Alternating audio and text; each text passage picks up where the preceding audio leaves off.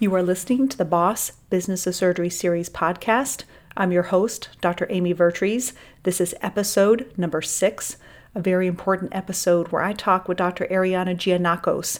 She is an orthopedic surgeon and the author of the World Journal of Surgery article bullying, discrimination, harassment, sexual harassment, and the fear of retaliation during surgical residency training. This critical work highlights the changes that must happen in surgical training. These are long lasting consequences, not just for surgical trainees, but as surgeons as they develop in their career. She highlighted that surgical residents noted 37% rate of burnout, 33% of anxiety and depression, 71% of surgical residents that experienced bullying and harassment never reported this, and of those that reported, 56% of surgical residents were retaliated against for reporting some of this harassment. She further continued her work with Speak Up Ortho as well as Physician Just Equity. Her work not only highlights problems, but also highlights the solution. It's a privilege to share her work. On with the show. Welcome, surgeons. Residency didn't teach us everything we needed to learn to be a successful surgeon. While we spent our time caring for patients and learning how to operate, we didn't learn how to advocate for ourselves or navigate our career. I'm your host, Dr. Amy Vertrees. I'm a general surgeon, certified coach, and founder of the Boss Business of Surgery series. This is where you'll learn those lessons not taught in residency. Okay, it's Amy Vertrees here. I'm here with Dr. Arianna Gianakos. Uh, she is an orthopedic surgeon, a foot and ankle, uh, a foot and ankle fellowship at Harvard Medical um, at Mass General Hospital. Uh, really excited about the topic today too. Just the amount of information that you have to share with us today that is so critical for all surgeons, uh, both in training and these uh, attendings that really need to hear all of this. We're so excited to hear about this study that you've had in all the work you, you're doing. So, Dr. Gianakos, how would you introduce yourself, like want to convey who you are? Yes, thanks for having me today. I'm really excited to speak with you. So, uh, I'm currently a foot and ankle orthopedic surgery fellow at Harvard, Massachusetts General Hospital in a wonderful fellowship, really enjoying my time. I'll be completing a second fellowship in lower extremity sports medicine and IONA, which is in office needle arthroscopy, just to get a little bit more additional training in foot and ankle surgery. And, uh, and part of my passion, in addition to foot and ankle surgery, is really learning about how we can improve our workplace, whether it be be educationally or just through the environment. And I've been really lucky and fortunate to pair with so many amazing mentors across subspecialty to do some work in a lot of the leadership groups to really promote a healthy workplace. Yes, and um, I know we're going to talk about your paper in a minute, but what led to this paper that talks about bullying, discrimination, and harassment? What were some of the things that led to you know you starting this journey in the first place?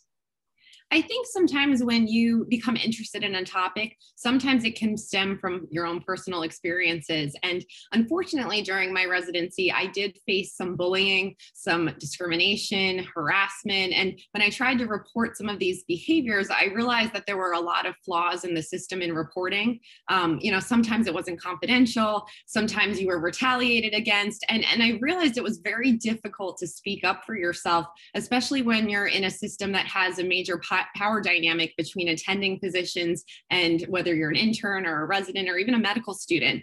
So, so where my my maybe negative experience uh, was something that was difficult to navigate at the time, I, I really wanted to convert a lot of that negative energy into something positive because as I spoke to other colleagues across subspecialties, I realized that I wasn't the only one who was dealing with this. And um, you know, we're always told in residency to keep your head down and just keep pushing forward. And and even as we go in our career we're supposed to have this tough exterior but but sometimes that's not always the right thing to do for you. You know it can really result in a lot of you know career detriment to yourself. You know you lose your confidence. Sometimes you can get anxiety burnout depression. All these things can stem from abusive behaviors. So the goal of the paper was to really look to see you know who was experiencing these behaviors? Was it going on across subspecialty? How often? And, and what were methods that were already reported on how to improve the environment and and prevent this from going on further? Take me through this this process of you know how did you uncover the information? And what were some of the things that you found both surprising and not surprising Yeah, so we we conducted a systematic review in looking at all of the literature that has been published on this topic from 2010 to 2020. So in total, we found 25 studies that met criteria, and and basically we were looking for articles and studies that looked at or evaluated for bullying, discrimination, harassment, sexual harassment, and then any type of retaliation behaviors that were faced by surgical residents. So this wasn't limited to just orthopedic surgery, which is my field. This was limited, this was actually expanded across all surgical subspecialties. Um, we ended up looking at a total of 29,980 residents who responded to different surveys that were conducted. Um, and unfortunately, we found there was a very high number of you know, reported behaviors, which once again, I, I think it's all, always underrepresented represented too because a lot of people don't report these things but we found that 63% of residents surgical residents experience bullying 43% experienced discrimination 29% experienced harassment and 27% experienced sexual harassment. Our findings also demonstrated that the majority of these individuals were female who were experiencing these abusive behaviors, and that over 37% of them reported burnout from these behaviors, and over 33% of them reported anxiety or depression as a result of these behaviors um, which is really, you know, the, the numbers are sad that this is um, that this is still going on so much. Um, what was even more, uh, I think, important was was seeing that 71% of all respondents did not report the behavior to their programs or their institutions, and and the reason for this was primarily because of fear of retaliation. They felt that nothing was going to be done, and and many were just not comfortable with the reporting system and, and of the small amount that did actually report, over half of those people said that they had a negative experience and they wouldn't report again. Um, so I think that says a lot about the system as a problem rather than maybe an individual person as a problem. You know that we have to change, you know, how we have a reporting system so that people feel safe and comfortable when they do want to speak up your points are so well stated so many times that when we're in the moment um, we don't even recognize necessarily that it's happening. And i agree. I mean i imagine this is way underreported. I know that you mentioned a little bit in this paper but what does bullying and harassment and these things what did that look like? How would you describe these these uh, events happening yeah. So, you know, I think one one of the things we did with this lit review as well, which we can talk about a little bit later, is we looked at what articles reported on how to fix the problem essentially. And one of the things was that you should define the behaviors and you should be able to teach residents and medical students and, and attendings and faculty members, you know, what are you know examples of these behaviors so that people are a little bit more understanding of, of what's the problem. So you know bullying and harassment tend to be a little bit overlapping. Um, you know there's a lot of different forms that this can can take. There could be verbal abuse you know where um, you know someone's coming down hard on someone they use profanity they are uh, repetitively trying to put a person down. Um, i think the important thing with this is knowing that whether it's bullying and harassment there's an intent to harm. Um, so you know there's there's times where you know we're all medical doctors and sometimes there are times that we need to someone needs to be hard on us for patient care. You know we can't we can't let something slip because it's an important job that we're doing. Um, but there's a way of being able to uh, speak and to communicate and also not do something in a repetitive manner that's intended to do harm to that individual intended to put them down intended to hurt and break their confidence. Um, you know th- there's so i think that's those are types of examples of bullying. And it, and it could be verbally it could be uh, even physically. Sometimes there are things that happen in the or and in the operating room. Uh, it could be through um, even microaggressions where you may not even realize something is happening and you might not get the scalpel right away or it's taken away or you're not assigned to cases that maybe you wouldn't be assigned to. Um, if you're not getting treated fairly or equally as far as compared to your other counterparts these are all examples of, of what can be considered a microaggression and, and lead to systemic bullying. Um, so it's it's difficult to define, um, but I think the, the key is knowing that there's an intent to harm. Um, and, and I think uh, one article had defined bullying and harassment as a type of psychological warfare um, because it really does do damage to a person's confidence and their ability to function. And, and at the end of the day, although we want to address these behaviors and fix the problem for us, um, I think what we have to realize is if we're going through these, these really bad abusive behaviors, our patients are going to suffer and the patient care is going to suffer. So, so we need to fix this not just to make it better for all of us, but better for our patients too. Some of the data that you had in your paper was really you know striking as well. It's like you know almost like a third of residents um, experiencing burnout. And, you know burnout doesn't allow you to make any good decisions. It doesn't allow you to have resilience or you know protect yourself which of course then were not available for others.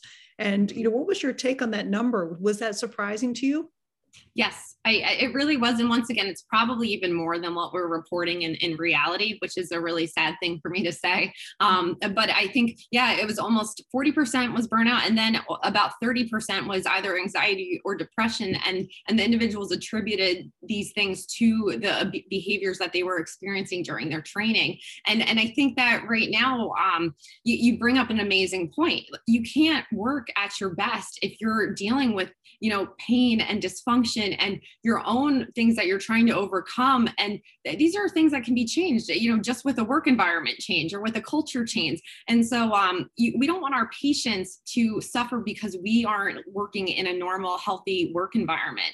Um, you know hostility is not a way that medical doctors should be should be training under. And and they need to feel confident so they can develop the skills to be a great doctor. Um, so i think that this this paper it, it just ties back to the fact that we need we've identified a problem within the education system. We are identifying ways to fix it. And then ultimately, our patients are going to obtain better care because their physicians are going to be in a better mindset where they can focus on the patient rather than being the patient to the and you know trying to fix themselves yeah, and I think this is really great to start questioning our, our training because we have to be a little bit hard. We have to have some standards and have to have, you know, some um, aspects of it being a little uncomfortable.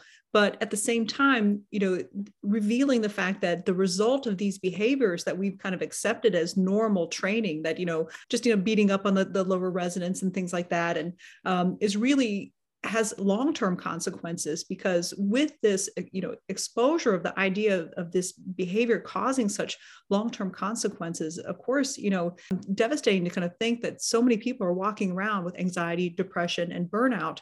Um, you know and these are the ones that are caring for patients and they're also the ones training other people too because we do what we know you know i guess trained ourselves to do because we think well i turned out okay so maybe this is just how it's supposed to be um, but I think that the ability to actively question this um, effectiveness of it and the long term consequences is just something that's been missing so far in the literature so far. Yeah, I, I agree. And I know, um, you know, as you know, and we spoke about a little bit earlier, I, I'm one of the founding members of Speak Up Ortho. And it's interesting because um, I had started this study prior to the development of Speak Up Ortho. And then simultaneously, um, Speak Up Ortho was developed. And just to give a little background, basically, this was a group uh, that was developed by four individuals, but also a collective group of women who had realized that there was an issue in the field of orthopedics similar to this. Um, a lot of this was stemming from sexist comments that were arising and that people were starting to disclose. And we realized that this wasn't just a one person problem, like a me problem. This was a more endemic problem. So we we formed this group and we created the social media platform that allowed anonymous sharing of stories. And um, we had over 350 stories within the first two months of its opening, essentially, all anonymous, but all demonstrating um, all these different uh, behaviors, sexual harassment being the, the most that we received,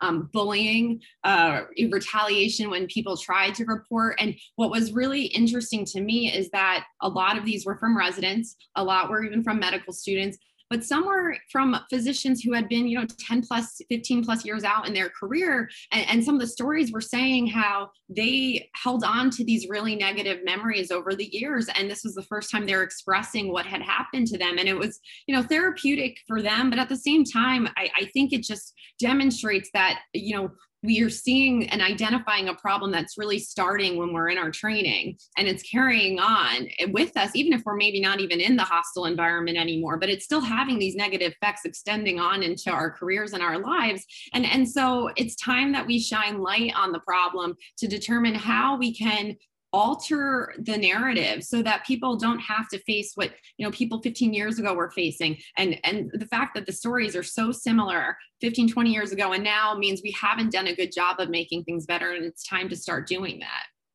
i completely agree and you know as a surgeon coach you know i coach surgeons as well. And, and most of the people that I coach are um, attending surgeons mid career. And I could tell you that the, the effects of training and the environment are long lasting. These are these are things that are carried throughout the career, um, and this is you know obviously a source of dissatisfaction in career and um, you know interactions with our peers and uh, nursing and things like that too, because we're just not taught a normal way to interact with people that don't don't really develop that um, empathy for others and and you know wanting people to succeed is sort of like the you know beat people with a hammer kind of thing or else. When that's the the model that we had it really affects us long term not just with residents. And so i read this knowing say ah this is where it starts and i'm really glad that someone's shining some light on that aspect um, yeah, yeah, it's it's a lot. It's you know it's a heavy topic and not one that people want to speak about. And I know it's one that when I started writing it and looking into this, I, I didn't necessarily want to be the person to start this conversation, but at the same time, I knew it was the right thing to do because it did really it, it, affects so many people and it's going to affect people following us and I, I would never want to see other people going through these types of behaviors if i knew that we could all contribute to making the the workplace a better place for all Yes, and um, you know, I think this is a really great way for me to plug and, and, slightly embarrass you potentially. Congratulations on winning the very first Ruth Jackson Orthopedic Society Award in Courage in 2021, and and it prompted me to th- to say that because it's exactly what you just said. It's you know having a little bit of fear of shining some light on some things that we know needs to have some light shined on it, um, being a little bit afraid and doing it anyway. And that is, of course, the definition of courage. And so I think that that in particular just um, speaks so well of all the work that you're doing and the Speak Up um, Ortho movement, which, you know, that's how I uh, came across your name initially was uh, that project going, gosh, you know, this is really amazing, all the things that you guys are doing like let's say that i'm a resident now and i'm experiencing some bullying and harassment what were what would be some of the things that you suggest to me as far as improving um, or what what should i do yeah. So, so you know, the part of the paper was to look at what has already been written as far as strategies. Uh, we are also working with a group called Speak Up Coalition, which is the spin-off group of Speak Up Ortho, to help develop strategies for to address this exact issue. Um, I think that everything should be done in a stepwise fashion if possible.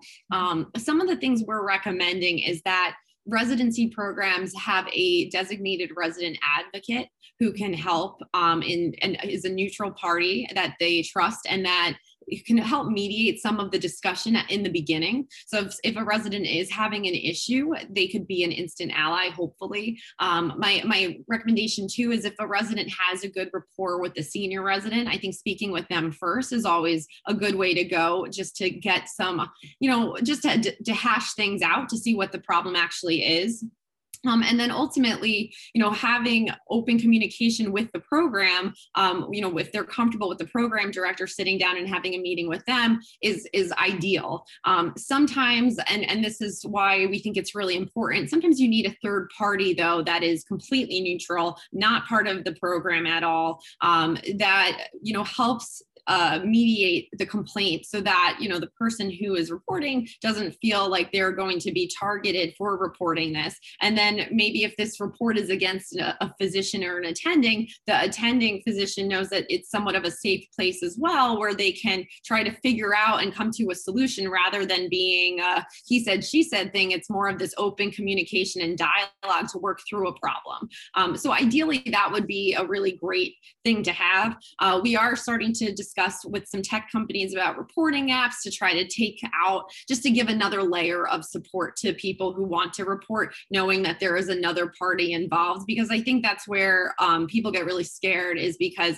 you know, say it's your attending that is the problem. How do you confidently report this person, right? Without feeling like you're not going to have, you're going to get in trouble or you're going to be targeted afterwards. So I think that third party representation is, is good. I, I think also prevention strategies like curriculum changes changes, bystander intervention training for faculty and staff, as well as residents, is something we're really promoting. Um, one of my co-authors, the second author, Dr. Julie Freischlag, who is an amazing physician. She's the president of the American College of Surgeons right now. She has led the way in bystander intervention training and is coming up with different curriculums to introduce so that programs have access to this.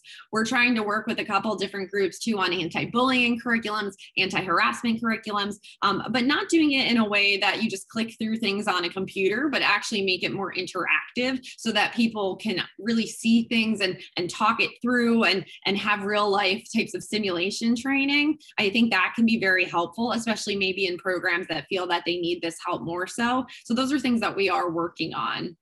Um, but I, I think too, the biggest thing that we don't give enough credit is to the fact that our voices are now being heard, whether it be through these research papers, through Speak Up Ortho, uh, we're noticing more and more people are talking about it. You and I are talking about it on a podcast. And I think the fact that we're at this place that we can openly talk more about it, I think is already changing the culture now. Um, so that people won't, it's becoming more the norm to say this isn't okay. And I want to fix, you know, I was, I was harassed or I, I, this happened to me. I don't want it to happen again. Who do I talk to? I think it's going to be more welcome now because we're changing how people view the problem um, and how to, and we're providing them with different alternative solutions. I totally agree. And I think that the one thing that has really helped us is technology. Um, you know, I think the two biggest dangers for anyone, surgical subspecialty or otherwise, is feelings of isolation and feelings of shame.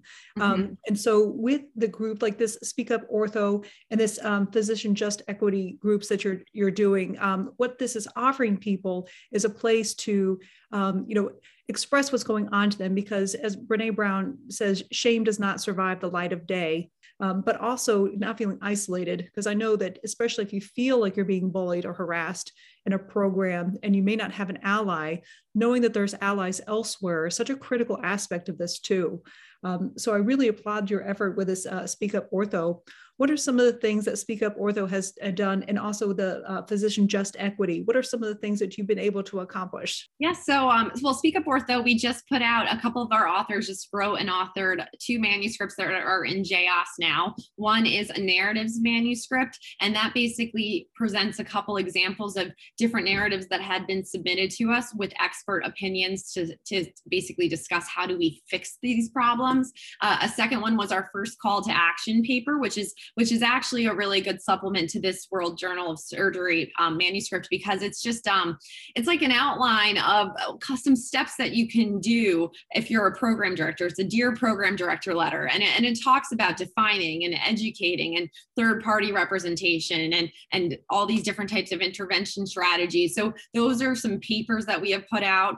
Um, we've been invited, a few of us, um, to give guest lectures across the country in different institutions about the the movement and how you know to change the culture. We were at the uh, this past aaos academy meeting giving a lecture on you know gender discrimination and retaliation. And and so these things have been really incredibly well received. Um, in february i think it's february 3rd we will be doing a, a, speak up ortho journal club in partnership with ruth jackson orthopedic society. So the journal club is the first of hopefully many that uh, is for it's across the country. It's a webinar and they have experts who are leading the discussion and it's looking at articles similar to the one we're talking about uh, to basically address you know, burnout, harassment, uh, discrimination across the board. And we're having this open discussion with a lot of the leaders across the country. So those are some of the things that Speak Up Ortho has worked on. Physician Just Equity has 34 peer supporters, and we've had numerous people come.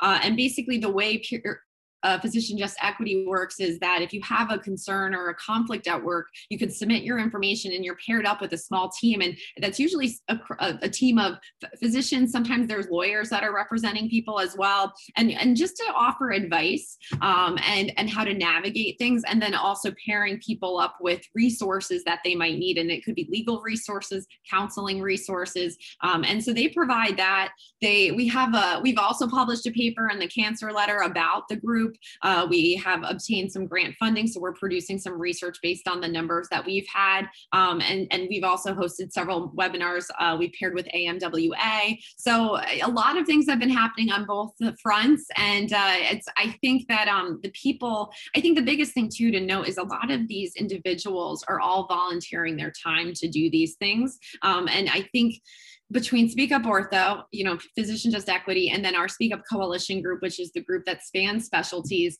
um, it's amazing to me to see such incredible leaders who, who, take the time out of their day and volunteer to meet with us and create ideas and strategies and um, see the passion that they have to make the workplace a better environment. And I think that's really refreshing. And, and it shows you that our, our field wants to change and will change. And we have the right people who are in leadership who want to do it.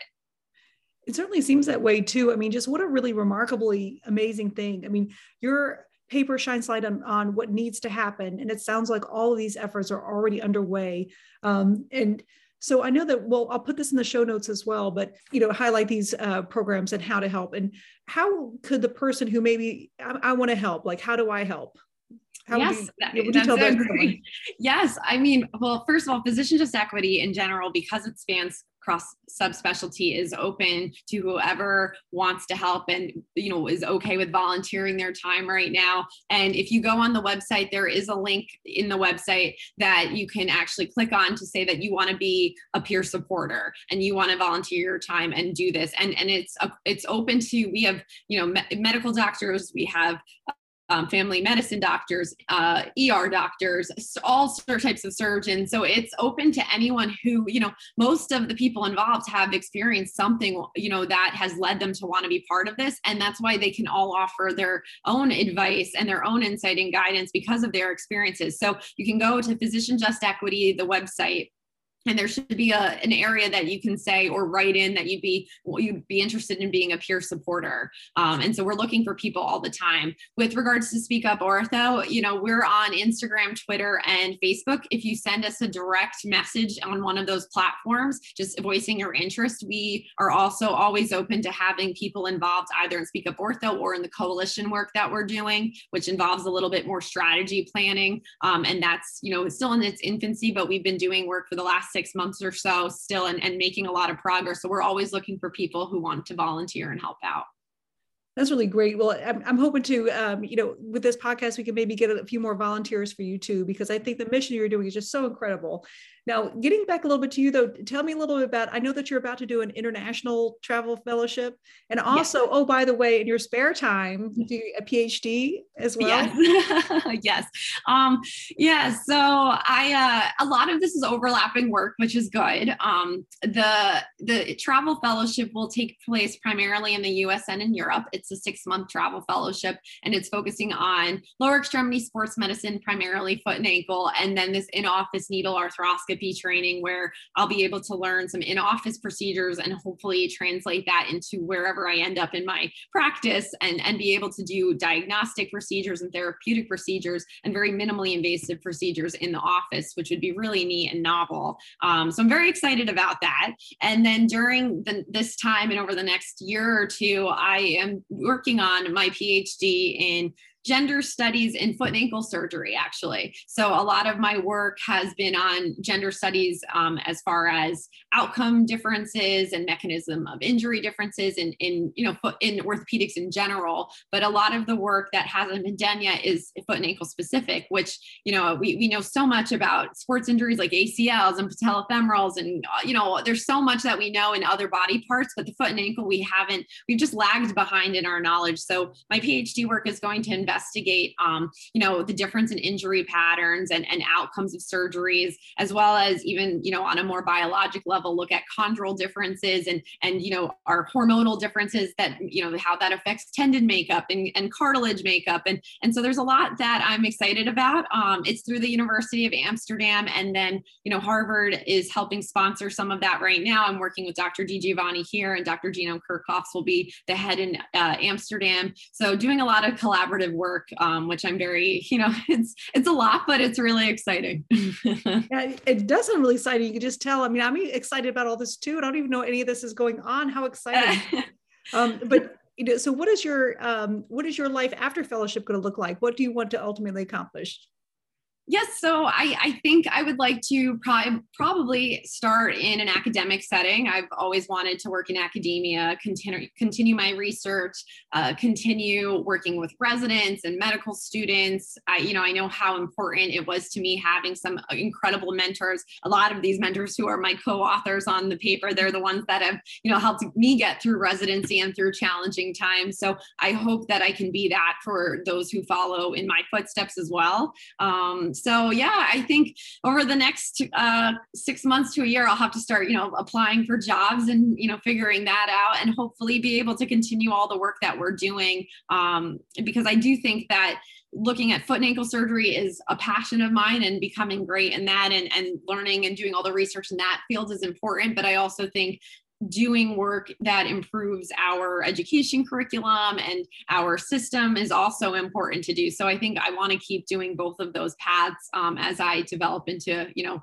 an attending surgeon that's great. Well, I mean, leaders certainly make more leaders, and so I'm just really excited about your career and the, all the um, the results of all the hard work that you're doing. I think it's just you're going to have far-reaching um, results of all this too. So really appreciate you spending some time with me today. Um, I really applaud all the work that you're doing. It's just really remarkable.